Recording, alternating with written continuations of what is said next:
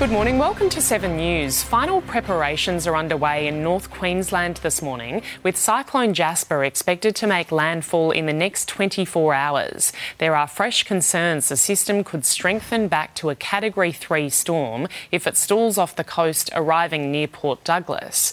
Warnings currently extend from Cooktown to Townsville. All areas in between are urged to prepare for destructive winds, powerful storms, and heavy rainfall, which is expected to cause flash flooding. More than 50 SES personnel are being deployed to Cairns this morning to help with preparations and then the flood and storm damage response in the aftermath.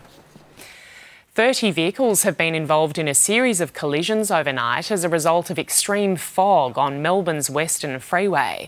Two men were taken to hospital in a critical condition after being involved in separate crashes.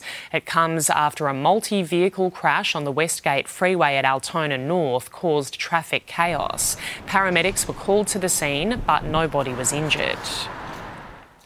Two drivers have escaped injury following a crash in Sydney's northwest overnight.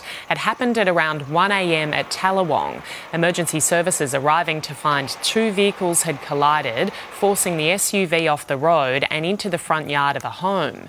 Both drivers were checked by paramedics. The 21 year old ute driver was taken to a nearby police station where he's being questioned by officers. Two candidates are in the race this morning as the leadership contest to become the next Premier of Queensland heats up. It follows the resignation of Anastasia Palaszczuk. Health Minister Shannon Fentiman is now in the running, announcing she would nominate for the job at Friday's meeting of Labor MPs. She's up against Deputy Premier Steven Miles, who has the public endorsement of Ms Palaszczuk. There are reports that Treasurer Cameron Dick is being courted by union heavyweights to back Miles in exchange for deputy leader. It's been revealed this morning that a released convicted terrorist was almost freed with no conditions after the Federal Attorney General's office scrambled to apply for a supervision order. Rules imposed on Ibrahim Ghazawi, who planned to attack federal police headquarters, were only submitted three days before his release last week. It comes as Abdul Benbrika, who plotted to bomb the MCG, is set to be released before Christmas. A recording of former political staffer Brittany Higgins' lawyer has heard him discussing with her partner David Sharaz how she could answer questions regarding her $2.4 million payout in court. Leon Zwier was heard speaking with Sharaz at a Sydney hotel the night before her testimony began. Zwier has strongly denied he was coaching his client through Sharaz and said his comments were not intended to be passed on.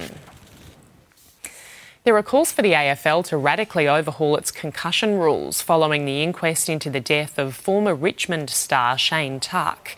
Head knocks have been blamed for Tuck developing CTE, a dementia they say was relevant to his death.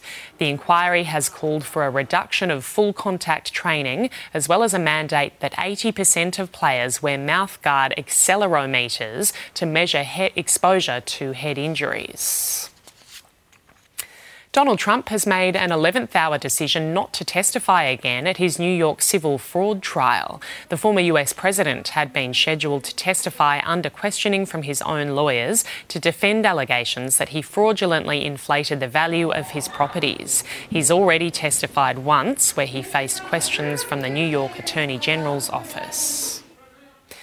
Hollywood juggernaut Barbie has dominated the Golden Globes nominations, with the blockbuster film up for nine awards. Let's go live to US Bureau Chief David Woiwod. Good morning, David. Australia's Margot Robbie leading the charge. Jody, good morning. Yes, the big screen battle between Barbie and Oppenheimer has officially spilled over into awards season, with each film snagging nominations in seven categories, including, of course, as you say, our very own Margot Robbie as Barbie. She's up for Best Actress in a musical or comedy. Look, the former Neighbour star also, of course, produced the film, which all up received nine nods and has now grossed more than $2 billion at the box office. Uh, Sarah Snook from Succession, she has been recognised for her role as the scheming Shiv Roy in the hugely popular Succession, the series. Also, one of the top nominated productions across the board, with three of Snook's co stars battling it out for Best Actor in a Drama. Australia's Elizabeth Debicki, look, she took out one of the Crown's four nominations for her acclaimed portrayal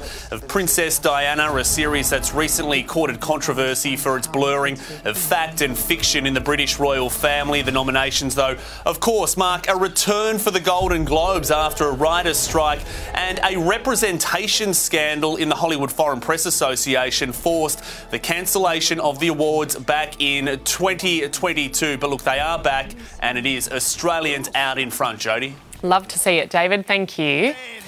Checking Tuesday's weather now, partly cloudy in Brisbane, heading for a top of 30 degrees. Partly cloudy, 28 the top in Sydney. Partly cloudy, heading for 31 in Canberra. 32 and partly cloudy in Melbourne today. Sunny and 25 in Hobart. Adelaide, a shower or two, 25 the top. 33 and sunny in Perth. And a shower or two and a possible storm in Darwin, heading for 34.